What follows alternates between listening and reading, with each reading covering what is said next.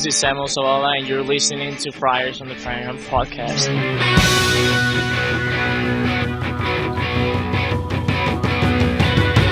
Welcome to Friars on the Farm podcast. I'm Donovan, and coming to me live with is Roy. with Roy. One way or another, these Padres are going to win. Well, today we're going to talk about the Major League Minute. We're going to run through some minor league news, tell you about a Mad Friars interview with Anthony Vilar, and then wedged in the middle of our uh, of our affiliate rundown, we've got an interview with Sam Blum uh, of the Athletic about the pre-tacked ball they're using in the Double A Southern League. Yeah, so Sam writes for uh, he covers the the Angels uh, for the Athletic, and he wrote an article on the the use of the enhanced ball is the actual terminology uh, for uh, to trying to get some kind of way to have some kind of sticky ball. So um, that's about 10 minutes of interview there. Good stuff there. I also asked him about what he thought about Ohtani. So you guys stick around for that because it's really interesting what he has to say and and what he thinks is going to happen with him. I, I want to get your thoughts on the pre-tacked ball, but we'll talk about that when we kick it to it uh, during our double A segment. Yeah, absolutely. So, but first off, if you got, I had some pretty serious dental work done yesterday. And so um, I, have got a fake tooth in the very front, so you might hear a little whistle uh, or a little whistle, or you might, you know, it makes me feel like I sound like Chevy Chase from Fletch when he, oh, uh, okay, yeah, when he wore the teeth and uh, you know, um, I was yeah. thinking more like all I want for Christmas is two front teeth. uh, nobody um, will notice. Nobody, nobody will notice. I, I noticed it, so it's kind of weird. Um, so let's start off with the Major League Minute, dude. Finally, finally, finally, our boy Brett Sullivan has himself a game. Congratulations, Brett Sullivan. He had an RBI double and a home run in the same game. Um, what a way to break out. And I've noticed yeah. since then, it seems like he's gotten a little bit more playing time. He's been used as a pinch hitter a couple of times as a yeah. late game sub for Nola. I'm hoping to see a lot more of, of uh, Brett Sullivan as it go as the season goes by. Yeah, definitely to give, you know, to get his bat in the lineup that is, is a good thing. Nola is Nola. You know, he's the, the pitching staff are very comfortable with him. They they love throwing to him. Uh, it's about production at the plate, and I think that's real important. With you know the latest news on Luis Campusano is he's beginning to hit.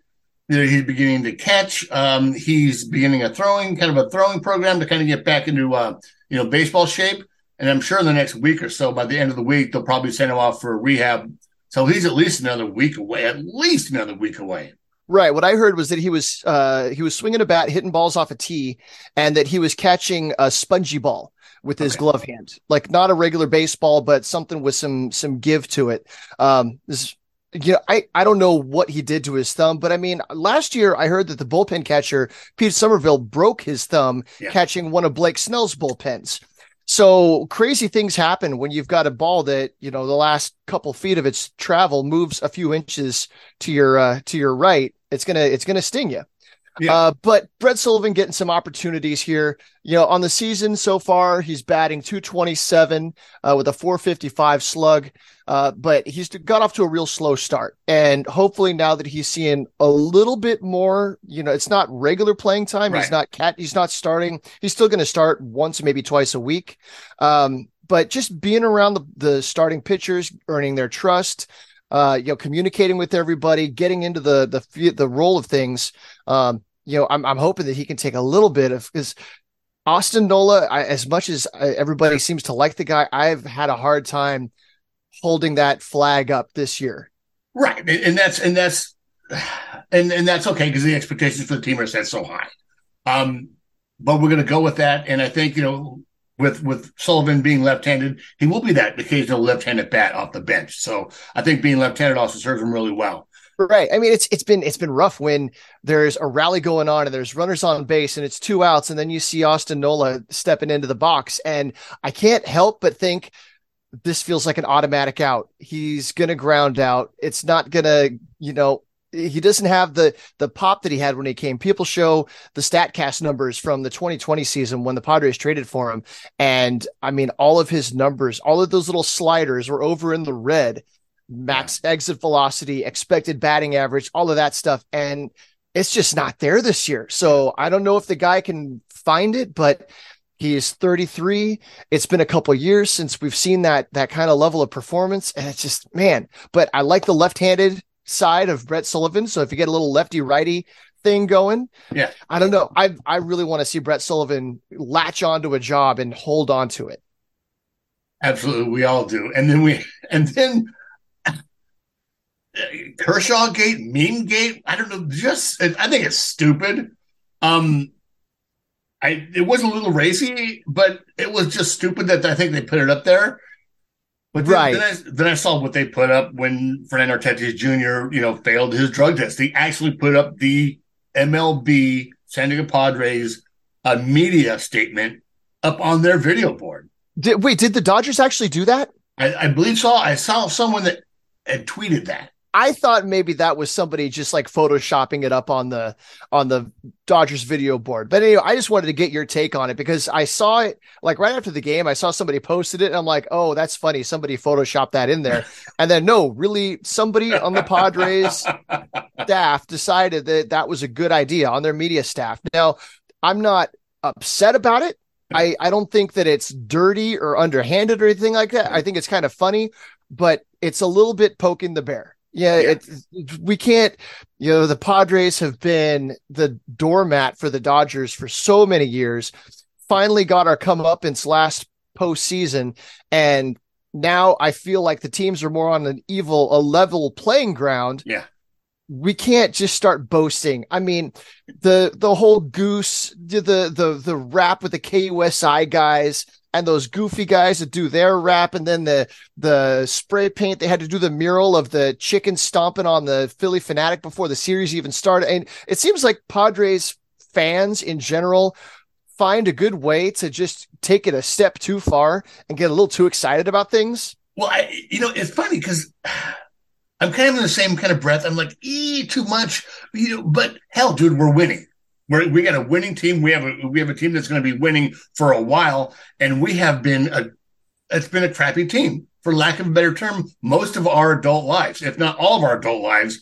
And finally, they're starting to get a little taste of um, success, and that's what you get. I mean, that's what you get when you when your team does well. You get stuff like that. You get, you know, th- that was that Jason Pugh, I think his last his name is, who um I can't remember how to pronounce his last name, but does a video production for the Petco. Oh, pro pro P R O U G H T, I think is the last name. you know, a- and and then the fans on Twitter, it's just that's what happens when your team starts winning and you've been so crappy for so long. But yet, you know, we haven't won a ring yet. There's um there's lots of the season to go. Um, but hell, let fan let people fan the way they're gonna fan.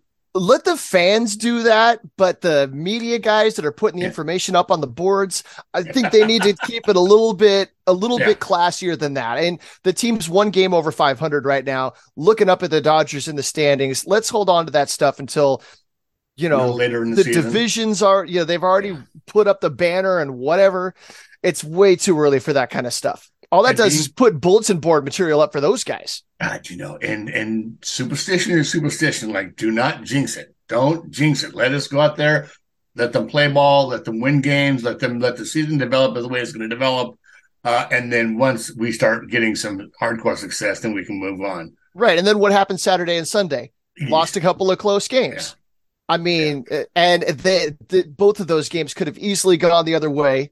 Uh, but you know, if you're a superstitious type, you might wonder, you know, was there a little voodoo working there? yeah, voodoo. Nice, nice way to explain that. Um, but hey, let's move on. We have some awards to give out here. Yeah, for it's award MILB. season already. So, uh, well, Manuel Castro was named MILB California Pitcher of the Week the week before. So that's two weeks ago. And then just this last week, after his last start, um, Robbie Snelling was Pitcher of the Week this last week. So Manuel Castro, he he was he had a six innings pitch, two hits, no base on balls, three strikeouts with zero earned run. Uh, Robbie Snelling had six innings, five innings, what, eleven strike. I have it here it, down here, but he was We'll, also. we'll get to that in the in yeah. the affiliate rundown. But yeah, that whole that whole starting rotation right now is It's just, just a nasty. buzzsaw. Uh, and then the the Storm third baseman Graham Pauley, he batted 371, 482, 557, and led the league in on base percentage with the um, he was second in the league at average hits and OPS, and is fourth in runs and total bases. Um, so he was named uh, position player of the week of the California League Of the month. Of the month. Okay, there we go. Of the month. I didn't All put right. it on there. All right. So then next, Julio Teheran. I find this interesting, and Very I'm really curious about what specifics are. So he signed a minor league deal with the Padres.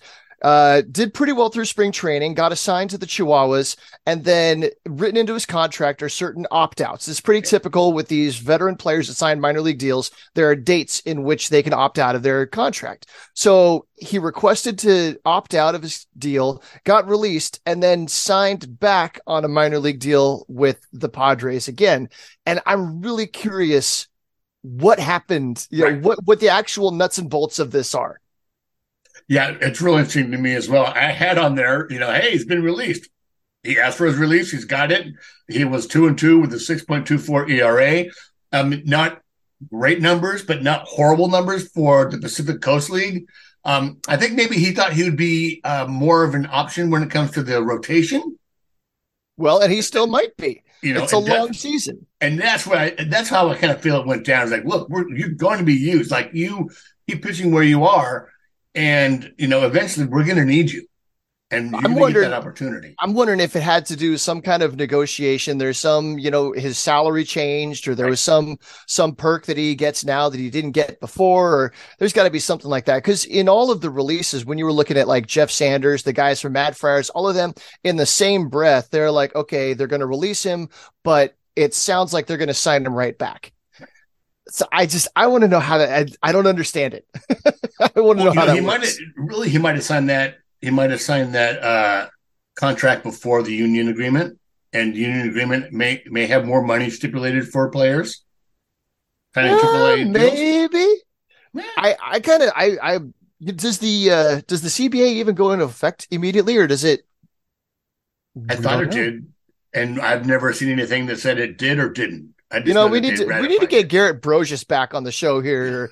Reach out to Eugene Friedman or one of these people that's good at, at reading legalese, because that is beyond me. I'm good at reading like specifications and doing math, but when it comes to reading legal, you know, reading the law, uh, my eyes glaze over. Well, we're coming up on our 200th episode here in about three weeks. Uh, I reached out to Emily Waldon to see if she'll come on. So she's going through some treatment right now. We're hoping that'll be done, or at least she'll have the energy to do something maybe next week. But it's a shot to have her come on and we can have her explain everything to us like we're five years old.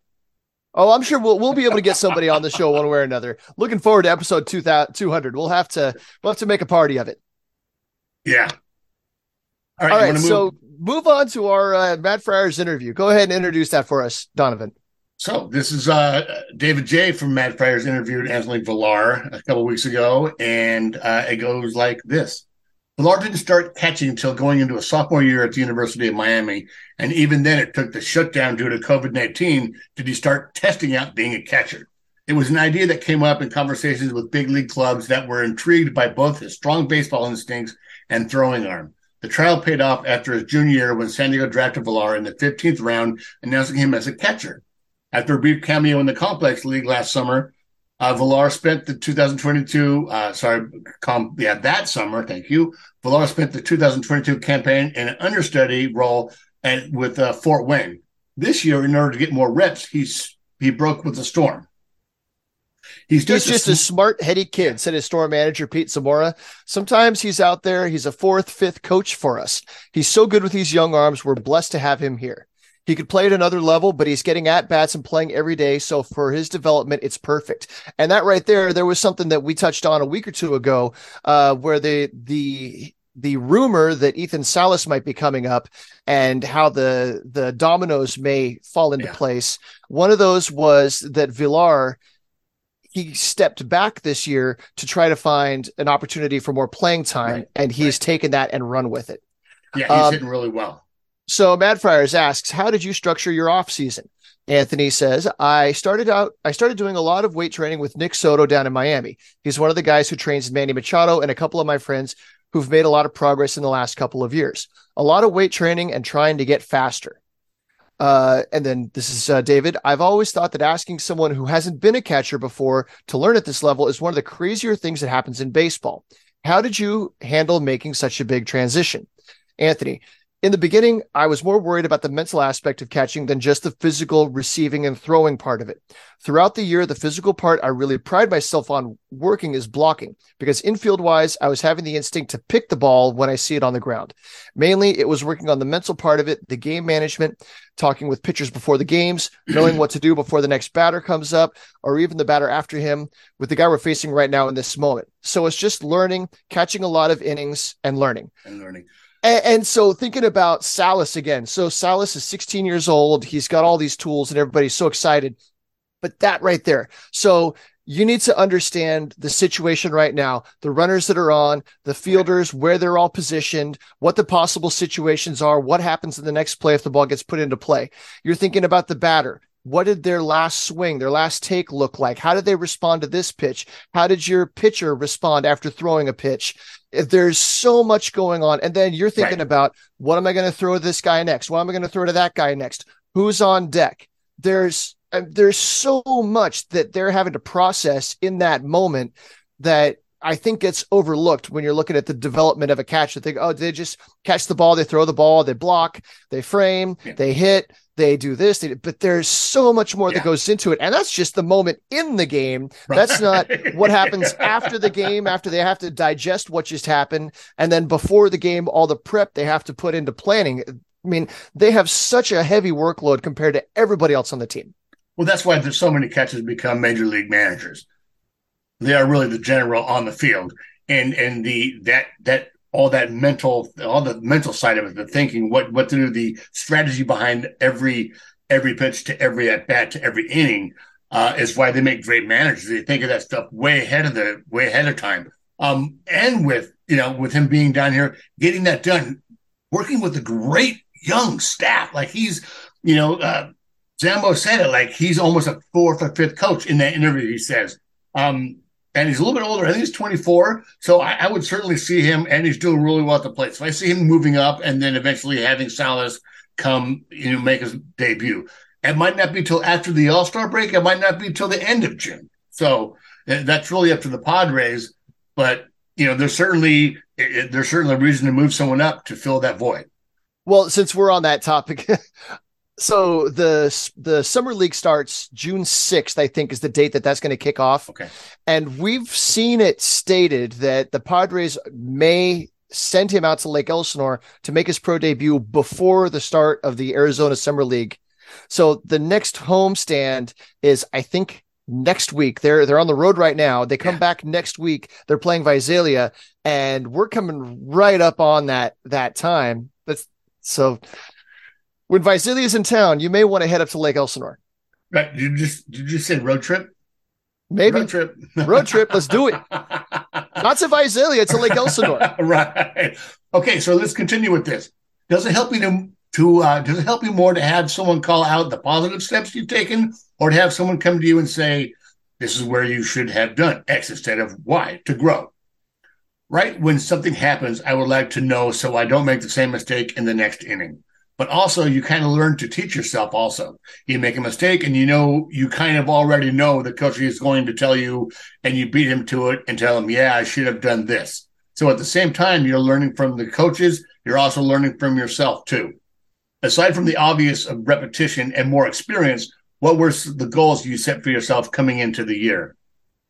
To have a lot more barrels and have a better average than i did last year in the first weekend, I hit two home runs and had two all of last season.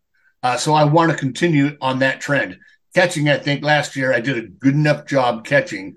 A lot of pitchers like throwing to me and got moved up. I'm just looking at the same thing here with these guys. Get all the guys who started here, get them up to high A or double A, get the train moving for them. That's our job as catchers is to help them be the best pitchers they can be.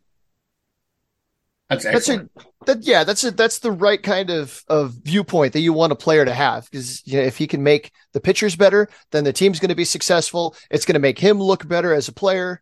Um, but it it's seeing, and it gives you the confidence, and the organization has the confidence that not only that your mindset, but you're doing it right. All right, so let's move on to our affiliate rundown. And as always, thank you very much, Mad Friars, for all the great content you guys put out. Uh, we uh, we happily snip here and there from Mad Friars, as well as a few other uh, key references. Yes. Um, so, strike one with the Lake Elsinore Storm on Tuesday. The Storm uh, pitching held up their part of the bargain, but the offense struggled against the Quake, who now sit next to the Storm on top of the Cali League. Righty Henry Baez pitched, the first five innings and allowed just one earned run on three hits. The 20 year old walked a pair and struck out five quakes. It was the second night. It was the second straight outing in which Baez worked five innings. Overall, Baez has pitched to a 1.69 ERA. Dwayne Matos took over for Baez and allowed the winning run, but otherwise pitched well. He allowed a run on two hits in two innings. It was the first run Matos has allowed this year. In previous years, Matos had started the majority of his appearances, but in 2023, he appears to have fully transitioned into a bullpen role. In 12 and two thirds innings with the Storm, Matos has allowed just five hits while pitching to a sparkling 0.81 ERA. Ruben Galindo held the Quakes scoreless, recording the final six outs of the ball game. I got to say hi to Ruben Galindo when I was in Peoria. Actually, I was in Phoenix because he was playing for Team Colombia. Oh, So really? I, okay. I saw him out there in the bullpen and I, I I waved him down and I said, I remember you from Lake Elsinore. And he gave me a big smile. So glad Oh, to see nice. Ruben Galindo back out there again. Nice. All right, let's move on to strike two because I was at the game Friday. Now, much like MacKenzie Gore, I've done the same thing with Robbie Snelling. I have watched every outing either on MIL, well, on MILB TV up until Friday when I watched them in person. And I, I gotta say, what I see is is is m- just as exciting to watch as MacKenzie Gore was. The only difference, he's not a number one. He's not a number one seventh pick overall. Guy That's some just- high praise right there. My it- it goodness. is some high praise. And, and let me let me just say that there's awfully there is some room for improvement for him. But I've watched every MacKenzie Gore going into his career and then saw him several times up in Lake Elsinore where it was much warmer. Now, granted, it is colder right now, so he's getting by with a lot more of the fastball and the breaking stuff. They're, you know, it's younger guys, it's it's newer batters, so they're still trying to find themselves. Um, but he is dominant, dominant, dominant. He topped out at 95. He sat mostly 92, 93. The changeup was nasty, as was his breaking stuff. He was economical this last Friday, 73 pitches in, uh, were 73 pitches. In 21 innings with the Storm, Snelling has a 0.86 ERA to go with 26 strikeouts. Now, as he moves up, this will go, you know, a lot of those guys are going to spit on some of the outspeed stuff that's kind of starts in the zone and gets out. You're going to have better pitching recognition with younger players, but I think as, as he moves up, he will make those adjustments as well. He's just he's fun. It's an exciting, and the kid throws strikes. I know I get a little excited sometimes, but I'm telling you, he's just as exciting. He's must watch TV. So if you guys are doing anything on Friday, he pitched his last Friday. I'm sure he'll pitch this Friday again. Uh, maybe when he gets back up to Lake Elsinore, um, go up there, watch him. It's amazing, and he does really good. Well, so I want to point out that the whole rotation up there is just kicking butt. Yeah. So I pulled up the stats. So they've got what six guys that are pretty much their starting rotation. Austin Krob, five starts, 2.18 ERA. Snelling, five starts, 0.86 ERA. Jagger Haynes, four starts, uh, 1.42 ERA. Henry Baez, three starts, 1.69 ERA. Manuel Castro, three starts, 2.95 ERA. Isaiah Lowe, three starts, 1.59 ERA. All those guys are just kicking tail right now, and they're Yeah. all young. Absolutely. So to finish off that game, Graham Pauley had three more singles and scored three runs to raise his batting average to 378. Good for second in the Cali League. Pauley also ranked second in the circuit with 21 runs scored. Rosman Verdugo had a pair of hits and drove in two runs. The 18 year old Verdugo has yet to homer as a member of the Storm, but is third in the circuit with nine doubles. Tyler Robertson, who has been a key contributor to the Storm offense, appeared to injure his right hamstring and left the game in the sixth inning after coming up short trying to go uh, from first to third on a single. The 22 year old outfielder leads the Cal League with 12 stolen bases and has an 839 OPS on the year. So what you said there about Verdugo, um, he's only 18. Yeah. And I'm sure you get guys that move up to the California League at a young age and they're thinking about, okay, I got to make a name for myself. I need to drive the ball. I need to hit for power. He's 18. He still hasn't grown into his body yet. Yeah. He doesn't have the the I mean the there's thump in his, in the bat. He's got a Yeah. fast bat. He's going to run into one eventually. But it's nice to know that he's got the approach to to stay steady and play within himself.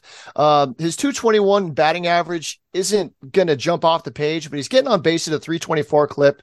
Um, the 349 slug, you know, he's he's doing okay for Yeah. being such a young player playing in a level. I mean, where most most kids would be in high school, maybe Yeah. first year out of. Well, in the in the nine doubles, those doubles in in a year or two are going to start turning into homers. Oh, for sure, absolutely. You know, so as he gets bigger, as he as he goes into his body, that power is going to come. For strike three on Sunday, lefty Austin Krob turned in his best start of the year, allowing just one earned run over six strong innings. Samuel Zavala crushed a 3 2 fastball for a homer in the first inning and reached base three more times on the day as he continued to rebound from a slow start. The 18 year old outfielder was carrying a 125, 286, 188 line after his first 40 at bats of the year. But in the last 40, he's pushed it up to 225, 356, 400. But what happened in the ninth inning was what made Sunday's win extra special. Trailing 9 3 and having only scored more than three runs they had collected only once in the series just far, it seemed unlikely the Storm were to rally back. It all began with a single off the bat of Griffin Doersching, then a pinch hit single from Jacob Campbell, who had yet to appear in a, score, a Storm game this season. Charlie Sakino hit a single that scored the first run of the inning. Two consecutive walks would then score another. Graham Pauley walked and another run would come across. Rosman Verdugo would hit a sacrifice fly, leaving runners at first and third with just one out and the Storm trailing by two. And we're going to throw it to the Storm broadcasters, Jacob Kronberg, and he can tell you exactly what happened next. Fabian lifts one to right field. Albert Fabian, the walk-off hero. Stood in the box and watched it fly a game-winning walk-off. Three-run home run for the Lake Elsinore Storm via Albert Fabian as they complete the comeback with seven runs in the bottom of the ninth inning. The celebration waits at home.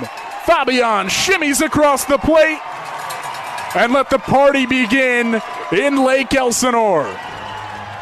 Oh man! So Fabian had already homered earlier, but the, he gave the Storm the one of the most exciting walk-off wins you're going to see at any level. Dude hit an absolute tank, and it was his second homer of the game as well.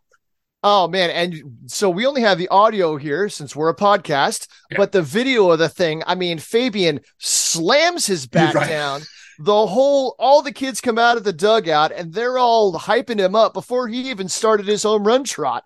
I mean, it's one of the more more over the top celebrations I've seen. I almost want to say one of the most dangerous because it seemed like for a second that he was going to get called out of the baseline because people were like those. The, the players were almost up to him, and it was just absolutely insane. I thought I saw a couple of guys kind of pat him on the back or something as he was going. Right. And that's one of those where it's like when the play's going, like the, the base coach can't touch a player Yeah. because then it's like you're you're assisting. You're Yeah. not allowed to do that.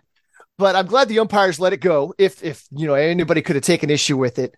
But oh my god, what an exciting finish to a game. Yeah, absolutely. So after that, so right now what we're going to play is just the audio of the hit and the crowd.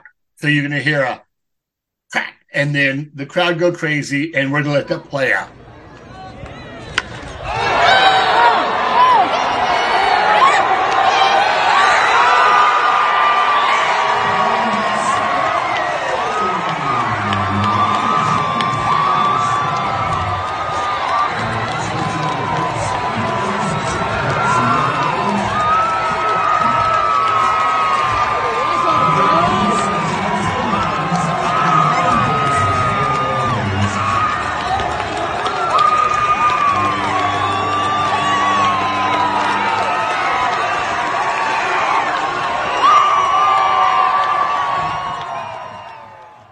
So now moving on to Fort Wayne. Uh, for strike for strike one. Hey, the Tin Caps played a They game. game, dude. They got After being- out Tuesday, Wednesday. And then the, the Tin Caps played a doubleheader on Thursday, splitting the pair. In game one, Garrett Hawkins got the start and settled in after allowing three runs in the first, striking out five while walking none, but allowing six hits. Hawkins, who cemented himself in organizational lore by throwing seven perfect innings en route to a Lake Elsinore combined no hitter last season, has posted a 3.60 ERA and struck out 15 batters in 15 innings in 2023 for the Tin Caps. I feel like he's done that kind of low key under the radar. Yeah, uh, but maybe that's how he likes to operate. Uh, Kervin Pichardo had himself a day, slugging his first home run of the season as part of a two hit, five RBI outing for the second baseman. The home run was the first grand slam of Pichardo's career. Pichardo, who joined the Padres organization after being traded for left handed pitcher James Norwood in the spring of 2022. I believe that was with the Cubs. Yeah. Uh, game two, Victor Lizarraga displayed the form that has caused his rise up many prospect lists, tossing five innings of three hit ball, allowing a run, and walking two while striking out three. Lizarraga, still just 19 years old, threw 42 strikes on 74 pitches. Brandon Valenzuela brought Fort Wayne back to the game with a seventh inning home run, his second of the season. The 22 year old needs to discover his previous offensive form at the plate to move past a disappointing 2022. So far, he's answered the bell, hitting 276 with a 930 OPS in 29 at bats for the Tin Caps this season. Yeah, that 2021 season for him in Fort Wayne was just insane. It seemed like he was hitting a home run like every other game. He was just hitting bombs.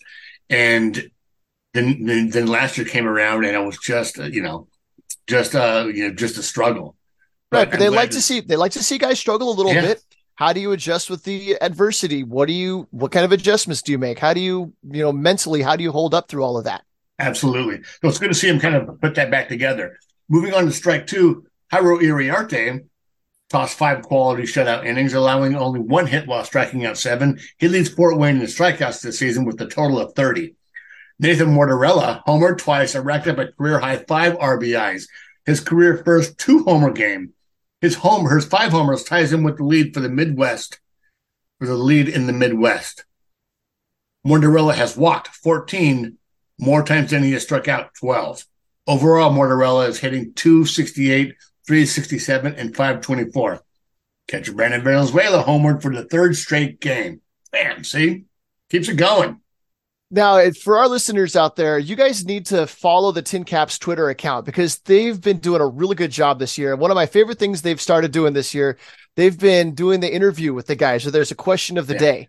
And it's been a lot of fun watching that and hearing the different answers that these guys have. And I also like that as each player is on screen, they're putting the guy's name there, so you can you can put a name to a face. Right. Um, you know, with the Padres, the Padres are doing that all spring training, and there were a lot of guys that weren't known, you know, faces that the average fan would know. You know, you know Machado, Cronenworth, and right. Soto, but you might not know what some of these other guys look like. So I like that they're putting the name up there on that. Yeah, absolutely. Well, and, and one of the first questions that they had when the season started was, um, who would you, what would you, what would you rather do, or what would you rather do other than baseball?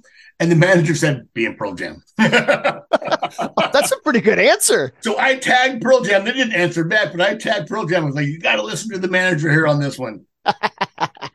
okay, so strike three on Sunday. Ryan Bergert uh, fought his command all afternoon, but held the captains to just one run on a solo homer despite putting five men on base via walk. The 23 year old righty has issued 14 walks in 18 innings on the season, but is holding opponents to a 177 average to support a solid 2.50 ERA. Yeah. Bergert needed 85 pitches, 49 strikes to make it through just four innings of work. Jackson Merrill had his first three hit game of the year, including a seventh inning homer that was Fort Wayne's, Fort Wayne's fourth round tripper of the game. He finished the series seven for 23 with three extra base hits. Jason Blanchard continues his strong start to the year, working three innings of one run relief with three strikeouts. 2019 ninth round draftee entered the year with only 47 professional innings on his ledger, but he's worked to a 1.42 ERA in 12 and two third innings so far, striking out 19 in the process. So Jackson Merrill, we haven't talked about him a whole lot on the on the pod. He hasn't shown up in these daily write-ups as much as people probably expect him to. Right. Um, but we're only a month into the season, you know, and people are getting their legs under them at Fort Wayne. It's cold. It's they're, cold. they're, dealing with weather and all this stuff. Uh, but still, he's not having a bad season for being being the age that he is at the level that he's at. He's still doing just fine. Yeah, he is, and he did really start off really cool with like one for nineteen, I think. Um, he is definitely hitting better of late. I think he hit, hit he hit the home run on Sunday. Um, I think he might have hit a home run. That was Sunday. It's Tuesday. I got confused with talking to his mom on Twitter. Like, yeah, we're going up to the game. Um, he had hit a, a, homer earlier in the weekend, and I didn't post the video. She's like, ah, "We count on you for the videos of home runs." I'm like, I stepped out. I, I was watching the game. I had to go out and get dinner. I came back, and he hit a home run, and I didn't put it up there. Oh, you got a job to do now. You got responsibility. Well, now that I found out how you can you know, capture video on my computer. I'm doing it way too much. It's getting really annoying. No, no, not at all. I'm loving it. I mean, you're putting it up on the Instagram account a lot, yeah. and I think it's a lot of fun. I, I yeah. hope that that you're, uh, you know, getting a little bit of activity on those. It would be nice. But let's move on to San Antonio. So instead of having a um, a rundown for San Antonio, I had the interview with Sam Blum, who writes for the Athletic, whose Double A team, the Rocket City Trash Pandas, are in the Southern League, where they are practicing the enhanced baseball. And you guys might remember a couple episodes back where we talked about the Trash Panda game where they threw a no hitter but lost seven to six. Well, it's because, you know, one of the many factors was of that sticky ball. So check it out here and we'll come back.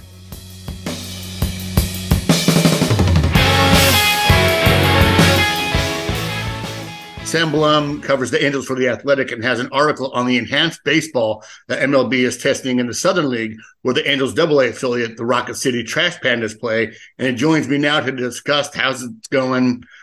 How is it going?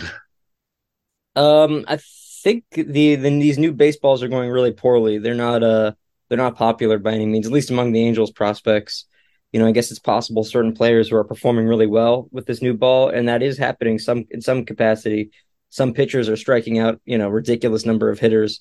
You know, I, I referenced one of them, Andrew Abbott, who's in the Reds organization, who's striking out like 64% of the batters he's faced, which was, you know, and he got a promotion, I believe, out of that. So it's, you know, certain hitters, certain pitchers are doing well with it, but I think just generally there's a huge difference and it's it's impacting just development and it's impacting statistics and it's impacting just the players' enjoyment of playing double A baseball right now in the Southern League. And you know, I'm not necessarily certain if uh, this is a really smart thing to be doing at such a high level. You know, well, the reasons behind it is is really just to you know not have players switch back and forth between a major league ball and a minor league ball. But is that really a good enough reason to to impact development at such a high level of, of professional sports? Uh, it seems to me, uh, I would say no. Yeah, it, it's it, it's funny how I don't know if you ever watched the Wiffle Ball League, but the wiffle ball league, those, I mean, you, they throw like 12, like six foot breaking balls. And I, I can just imagine that the ball is just doing incredibly weird things. So can you tell me how tacky the ball is or? Yeah, yeah. So Major League Baseball is secretive about the actual substance that's being used on these baseballs. They wouldn't tell me what was on it. You know, they tried a tacky ball last year and they discontinued it fairly quickly after this kind of, I guess, a similar response and some statistics that they found made it impossible to continue on with pitching uh, using that baseball. Uh, you know, one of the pitchers who I talked to basically said that it's like, uh, you know, like sanded down and very rosin heavy, or, you know, I, I, don't know if the players even know exactly what's on it. I mean, they didn't have much time to practice with it. Some of the pitchers had it at the end of spring training, but I think generally most of these players first felt it this this new baseball on the first day of the season in Double A. So it's I you know I can't tell you the specific substance other than it's basically sticky, and I can also tell you that these are regular normal Major League baseballs that are being manufactured, and then afterward this stuff is being applied to it, and then it's being shipped to major league or to, to, these minor league teams. You know, the teams are not in charge of actually making the baseball sticky or tacky. It's uh, it's you know they're really trying to keep this as a controlled uh, you know experiment as possible. But you know it also seems that some of these balls are some are more tacky than others. Some are feel different than others. So there's not a lot of consistency either. Yeah and, do you know if it i mean you would think anything sticky will eventually rub off on your hands. And i know a major league base or a, you know baseball doesn't have that much life uh, in in in terms of how many pitches is thrown, but you would think it would st- maybe after a while it would it would stick on your fingers, or you know it would maybe tack onto the glove. Yeah, I mean, if it's a sticky substance, it's you know it's going to stay on the you know the whole point really for having a sticky ball to some extent is that it kind of does stay on the hand, to, so it, it allows you to you know uh, control the ball better or you know be able to have, get more movement or better spin rate. I mean, that's that's the whole purpose of it. So you know, I'd imagine it's staying on their fingers to some extent. Um, you know, it's it's it, the whole point of this is to you know eliminate cheating, really, yeah. and and also to not create a situation where hit, where pitchers have significant advantage over the hitters. So that's why they're trying out these new baseballs. But it seems like something they should be trying out maybe in the Atlantic League or a very low level of affiliated baseball, not Double A. Right, you know, and that's that's that's kind of the sticking point where sometimes Major League Baseball kind of just shoots themselves in the foot. I um, you know, Japan uses a, a, a tacky ball. Did they say anything about them maybe using something like that, or you know, it seems to be successful in Japan? Yeah, I mean, it, it has. You know, it's so tough for me as someone that's not felt these baseballs or even the ones in Japan to be able to compare them. Uh, but yeah, I mean, it seems like Japan has gotten this figured out to some extent. This is not a does not seem to be a you know a problem like like many problems in the U.S., it feels like it's it's it's an American problem. You know, I don't right. understand why they can't they can't you know just find an easier solution here, or even just allow players to be able to use spider tack or whatever it is that allows them to kind of get the best feel for the baseball that they ha- that they can get. Um, you know, it's it's if there if there is a solution out there, it seems like why wouldn't they just take it? I, I don't necessarily know the, the comparisons to the, the Japanese baseballs, right? Uh, but it does seem like there's not this issue over there, and so why why is there a you know a gap in you know effectiveness between you know the balls being used in the in the United States and and you know overseas? Well, and, and you and the pitchers that do come over from Japan, they don't seem to have a problem throwing the major league ball. So um, it, you know, Major League Baseball trying to be their own thing. Uh, sounds like they're not really looking for any other solution other than making their own. And it doesn't seem like it's going that well because, like in your article, you wrote, you know, you got guys just they don't, hey, I don't know where it's going, and other guys are just throwing just crazy breaking pitches. Um, yeah, you know, so so you talked about the development. You, Double A has mo- you know, most Double A organizations have you know the guys are right on the cusp of making the major leagues. Um, I, Phil Nevin was talking about it in your article about how it's just it, it's not smart to do this in Double A. Um, yep. And and the development, the, the player development guys just must be going nuts over this stuff. Yeah, I mean, not, none of them would talk to me for this, but and and you know certainly the manager at Double A was really surprised. I mean, I feel like this is why you. To me, I was frustrated by the Angels' decision not to discuss this because it's something that's impacting their players. Um, and really it's something that's important to them and and and you know important to development and you know you shouldn't you know kind of leave your players out to dry to have to you know go to the media and and talk about this if this is an issue impacting your organization you know speak up about it especially the manager right. it's on the manager to talk about the things impacting their team. I mean, that's you know, if a double A manager wants to manage in the big leagues, they don't. They're going to have to talk about issues related to their team. So credit to Phil Nevin for discussing it. But I was, you know, I was a little surprised that nobody else in the organization would, outside of actual players on the team. Uh, but you know, it's their the players. Their voice speaks, you know, louder than I think anybody else's could. Really, uh, it's it wasn't. Um, this isn't going well. It's they're not happy about it. I don't. I don't think a double A player um, is going to put himself on the line, you know, in in a public way, like you know, Kyren Paris did, as the you know the one you know named player who actually spoke to me, uh, unless he was pretty desperate and felt like this was a really serious yeah. situation for him. So and for his teammates, and I give him a lot of credit for doing that.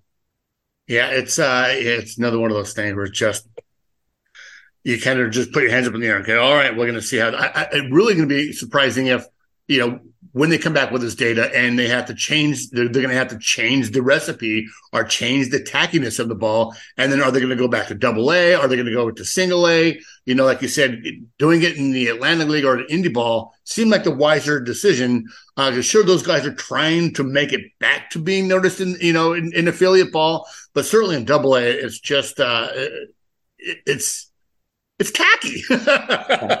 well said. Yeah, that's very true. All right. Hey, well, I really appreciate you taking the time, but I'd be remiss uh, to ask, you know, what you think. Um, what do you think the Angels are going to do with o- Ohtani? Uh, do you think you, you, get a sense that well, now that Arte Moreno is not selling the team, uh, that he's going to sign him? Do you think Shohei kind of wants to stay um, when it doesn't seem like the team is they're not poised to win anytime soon? Uh, yeah. What do you think? Um, you know, I think a lot depends on this year. I think it's going to be tough for the Angels to re-sign Ohtani for a couple reasons. I mean, the big one is can they pay him what other teams are going to be willing to pay him? Um, you know, it's Arte Moreno has has been pretty stringent on his ability to go over or his desire to go over the luxury tax threshold, and so that's going to be required. And he said he'd be willing to do it for Ohtani, but it's going to be required in order to sign him and possibly quite significantly over that luxury tax threshold. So that's a big thing that I'm curious to see how it plays out. The other is how are the Angels going to be performing this year? If they're not going to be in the playoffs this year, if they're not going to be, you know, a dominant major league franchise with a pathway to succeeding for numerous years, I don't see why he would resign. I think it's important for him to win, and I think that the Angels necessarily haven't necessarily put together a blueprint that makes it clear that they're going to do that for the long term. Um, you know, obviously, you guys deal with the Padres. The Padres are a team that are you know, I think will be intriguing for Ohtani because they're willing to spend and they're willing to put together a winner. And that's what they're doing. I mean, you know, it's I know the season hasn't gone exactly as everyone would like to start the year. Good weekend in Mexico for sure. But um, you know, I think that teams that are are doing what the Padres are doing are to be best positioned. Not saying that he's going to sign there or whatever, or that I have any right. insight to it. I, I just believe that you know it's it, teams that are spending and teams that have shown they want to win, and that is what is driving every decision uh, you know, day, you know, afternoon and night, that's going to be the team that I think has the best chance to get him. And right now, Tani, you know, is is an angel. I think that the Angels fans should appreciate him for the next five months. Yeah. And you know they'll see what happens. I mean, if they have a really great year, it's certainly a lot can change in this in this equation. Yeah, certainly with the uh, you know going over the the threshold, uh, can you after signing him, can you surround him with other players, particularly a rotation that can uh, that can put you guys in the position to win in the um, in the get to the playoffs. Um, do you guys have any guys coming up in your in your um in your system that you want to talk about for a second? Um, I think the Angels have, you know, they just called up Zach Neto, who's a, you know, was a top prospect who was, you know, literally draft last last year. Um, uh, you know, I think that they've got some guys, uh, even like someone like Kyren Paris, who I talked to for that, or you know, he he's a guy that I think is frustrated by his stagnating development because of this baseball. You know, uh, you look at a guy like Ben Joyce, who I thought could have made the roster out of spring training as a closer, and um, you know, he's in Double A now and again also someone's dealing dealing with this with this new ball. Um, a lot of that's a big thing with why this all kind of is so important. The angels have a lot of their prospects in double a. And i think one of the big ones we might actually see this year is Edgar Quero who is a catching prospect also in double a. He's only 20 just turned 20 years old. I think he's really a couple of years away from being fully ready but with logan o'hoppe now out for probably you know at least four months and possibly the rest of the season. And then you have to consider the fact that um, you know, they don't really have much catching depth. He's someone that they could call up any day.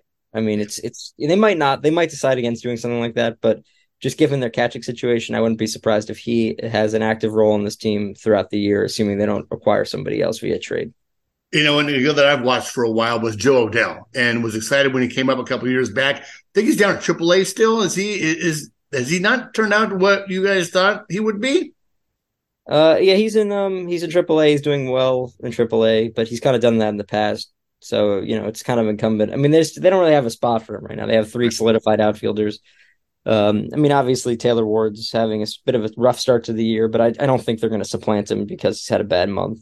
You know, I think that Jo Adell is probably the ideal situation is him to play all of the entire season in AAA, and then you know Hunter Renfroe is going to be a free agent, and and you know, assuming they don't re-sign him, you know, they maybe they consider bringing up Adell, who still I think just turned uh, 24 a, a, few weeks ago. So there's not like you know he's not like he's a, a, huge bust already, but yeah, I mean he's had opportunities at the big league level and has failed in those opportunities and not performed well. So it's it's you know the the prospect shine is certainly worn off on Adell. The question is you know, is there still a really capable major league player in there that can do well over the course of several years, numerous years? He's still so young, and I, I think that if you were to trade Adell, you know, you have to be very careful because you don't want to watch him go and, and do what like Brandon Marsh is doing right now, or the Angels traded last year, who's now one of the best hitters in the National League for the Phillies. So, um, you know, I think there's a lot of calculations with Adell, but he's, you know, I don't think he's a prospect anymore. I think he's going to have to earn his way onto the big league roster and earn it by playing really well over a long period of time. Yeah.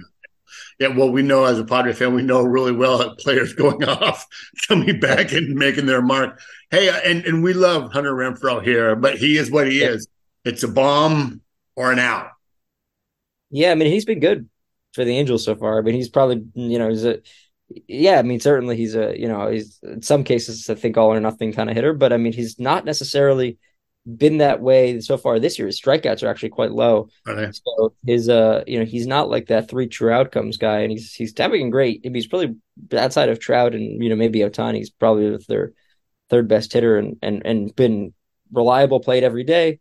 Uh, he's de- his defense has been really elite. I mean, I don't think they could have expected any more out of Renfroe than what they're getting right now. Yeah, we're glad to have Fernando Tatis Jr. in right field, but we do, you know, with a cannon and Renfroe with the cannon, which we love to watch him do. Uh, yeah, Sam, I really appreciate you taking the time uh, talk to us about the baseball. Hey, uh, later on, if you got an update, we'd love to have you come on and let you know and have you let us know uh, how the rest of that season is going in the Southern League. Till then, man, I really appreciate it. Absolutely, Jonathan. I appreciate your time. Thank you.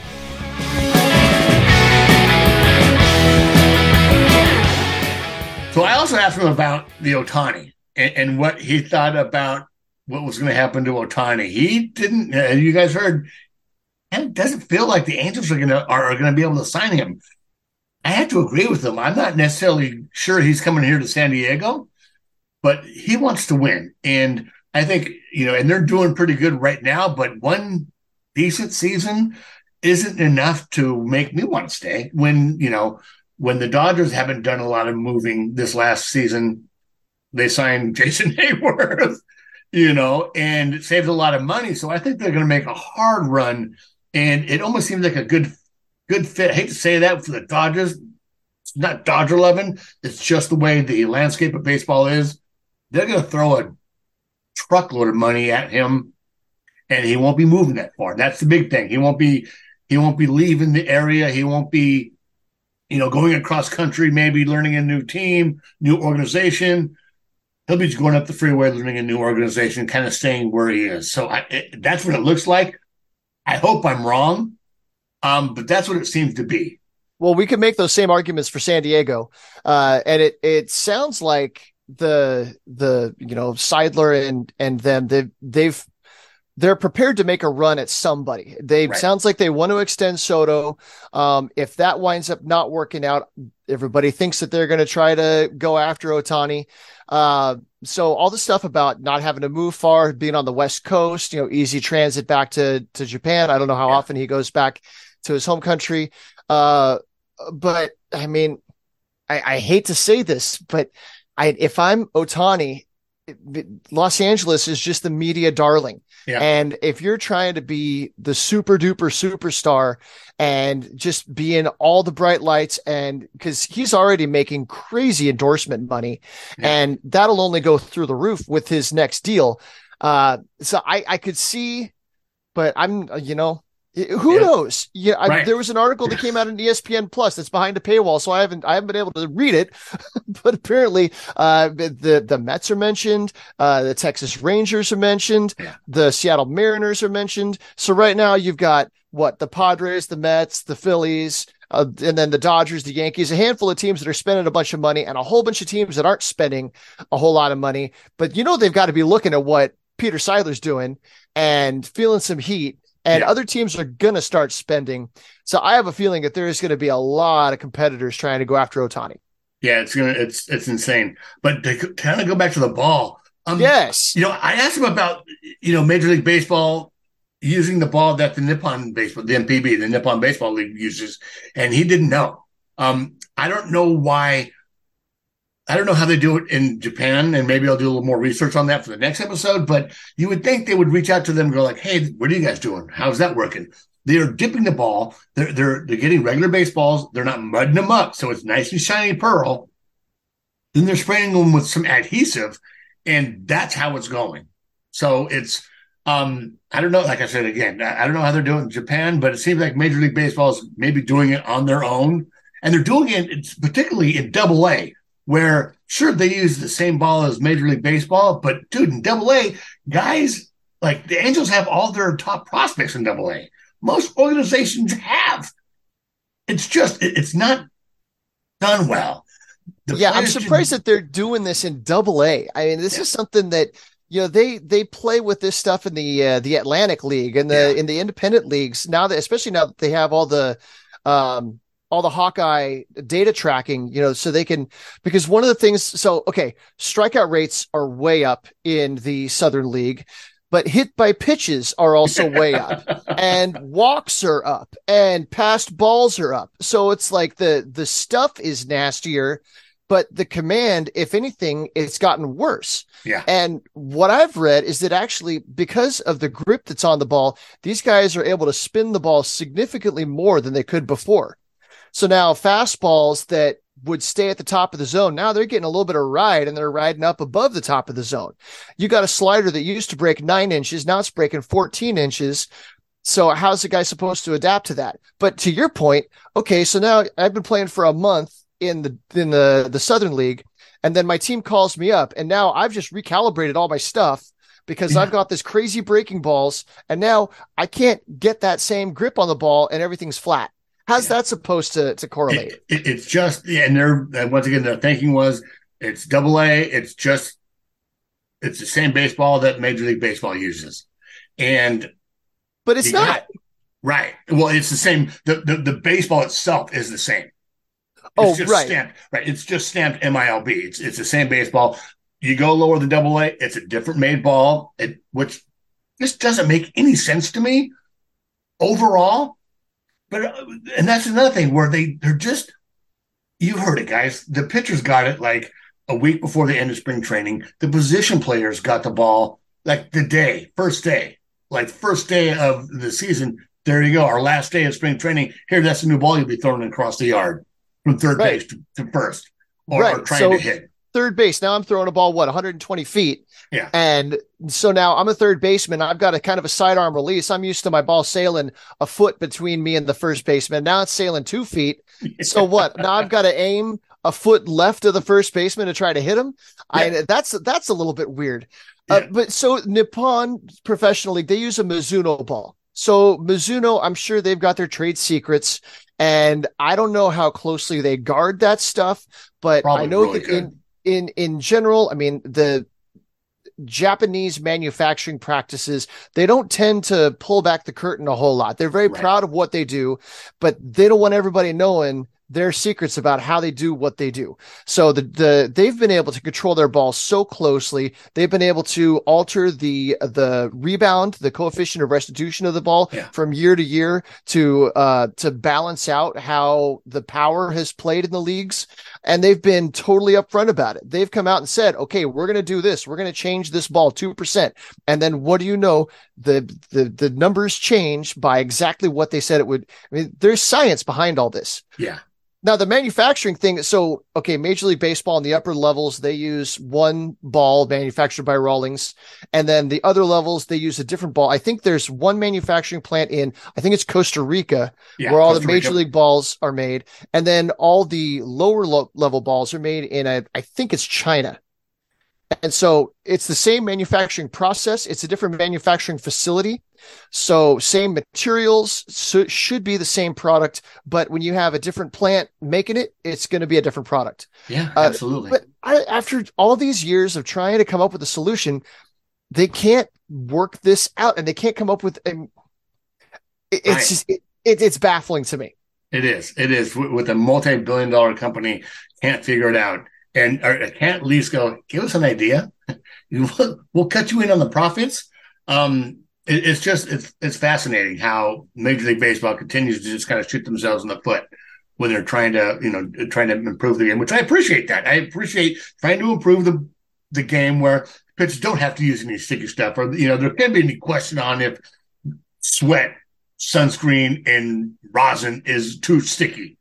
Mhm. Um, but you know, it, it's research and development is research and development. So I hope you guys in, uh, enjoyed that. I did ask him if maybe he'll come back later on in the season if he has any more to to uh, to add to it as the season gets more data. But I thought it was very interesting. So yeah, Yeah. Then meanwhile, you got Rob Manfred lying through that gap in his teeth about, oh, we're using the exact same ball. But- and then we've got Meredith Wills and her mountain of evidence that shows no, there are distinct different lots of balls Yeah. with distinct groups of performance. Uh, and they've been deployed at different times. It's, you know, something's going on. And you know, he knows, but he's, you know, he's got to toe the company line. He is, his boss is the owner. So he's got to be, Yeah, it, well, and then to kind of finish up this whole thing because we only have one more segment left with uh, with El Paso is today. Right before I get on, um, the deal that the uh, the Oakland A's had with Red Red Rocks uh, Casino has Mhm. been redone with Bali uh, casinos, and they are scheduled to tear down the Tropicana. Yeah, I saw that. That is the Tropicana that you know Las Vegas from. That's Oh, yeah. the one in every mobster movie. Well, that's Flamingo, but the Tropicana is is the one you see in every movie from the 40s or you know to the 50s all the way through. Like that's it's a landmark. They'll be tearing that down to build their new ballpark and it's it's right in the middle of the strip. right in the middle right of the strip. middle of the strip, right next to the airport. I mean, what an ideal location if you're trying to pick a spot in Las Vegas to put a ballpark. I mean, that's going to be crazy. It is. But let's So, move on to El Paso. Good for them, but I mean, it just makes me feel so bad for the fans in Oakland that Yeah.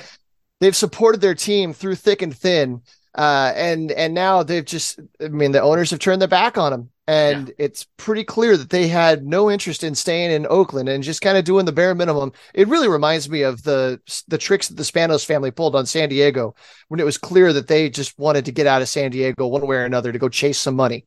Yeah, absolutely. Oh, anyway, let's talk about minor league baseball again. Yeah, back to El Paso. Well, so strike one Tuesday, Jay Groome got a hard luck no decision after having his best start of the season. Groome pitched six innings of no hit ball, walking three and striking out nine. First baseman Rang- Rangel Ravelo had three hits, including a double. The former Cardinal is currently riding a six game hitting streak. Overall, Ravelo is hitting 351, 464, 404 with El Paso. Matthew Batten, friend of the podcast, reached base twice and slugged his second homer of the season. The 27 year old infielder struggled offensively out of the gate in 2023 with a K rate that is up eight points from last year. Despite the contact issues, Batten has a robust 18.5% walk rate that ranks 10th in the Pacific Coast League and has helped him to a respectable 366 on base percentage. Strike two on Wednesday. Ryan Weathers made his first start for El Paso after being optioned to AAA. On a positive note, he worked four scoreless innings and allowed all of one hit against the first place Dodgers. Immediately after that one hit, Weathers picked off a runner to negate the damage. It was not all glory for Weathers, who threw nearly as many balls, 30, as he did strikes, 33 over his four innings. He ended up walking five on the day compared to only three strikeouts. Uh, we didn't see that kind of command issue when he was up in the major league side. So I, you know, that's just got to be a, a a a glitch in the in the numbers. Um, you know, everybody has a bad outing here and there.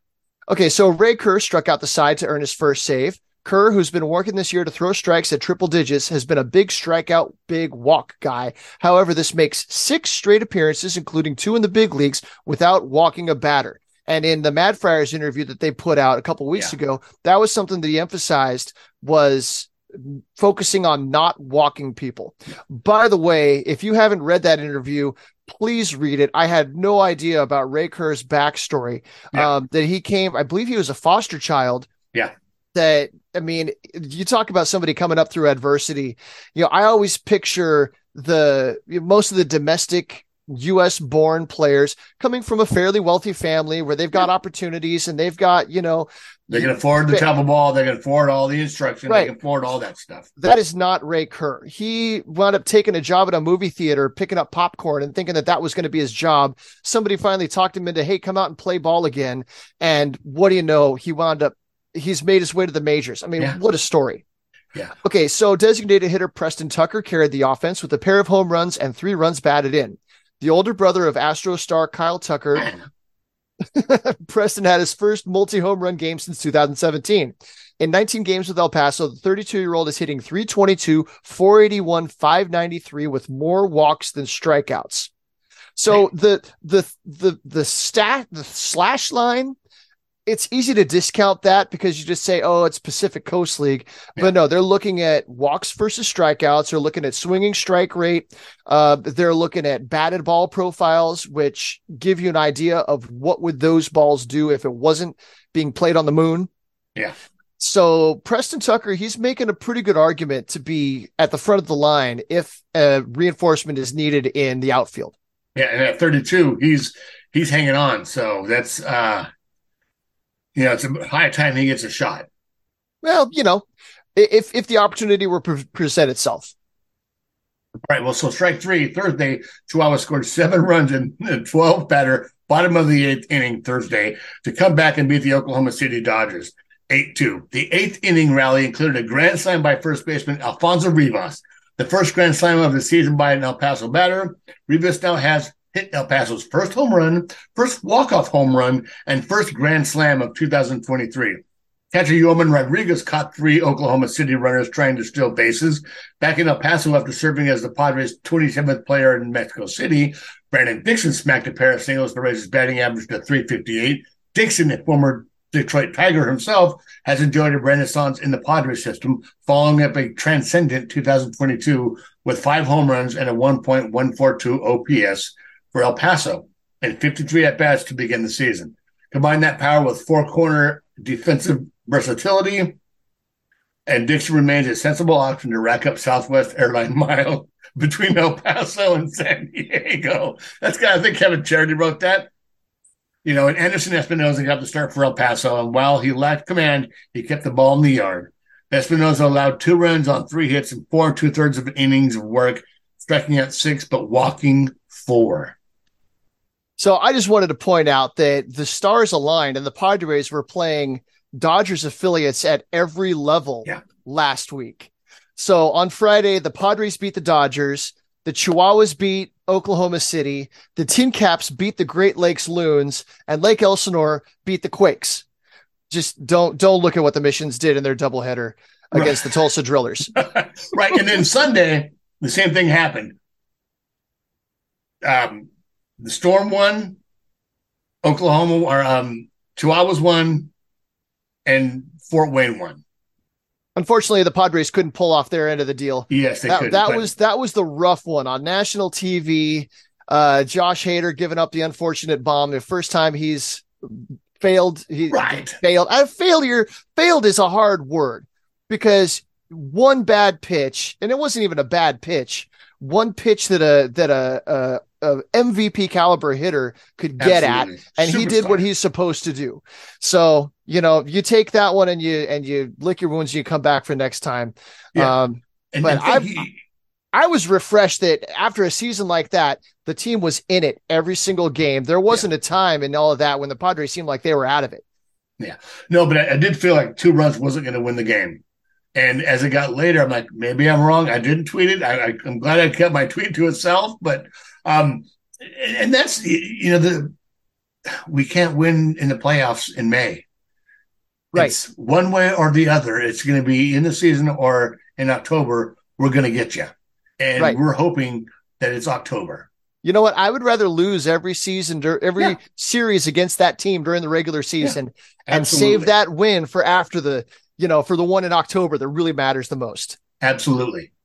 All right. Well, I'm going to get back to the Padres game that's going on right now with the Twins. Uh, and I got some dinner to make, but in the meantime, you can catch me on Twitter. Uh, I am at zippy underscore TMS. And I'm Donovan. You can reach me on Twitter at SD Donovan, and I can hear every time the Padres don't score a run from runners on base, I hear this ah, in the other room. So that's what's happening right now. Uh, go Padres. Let's go, Padres.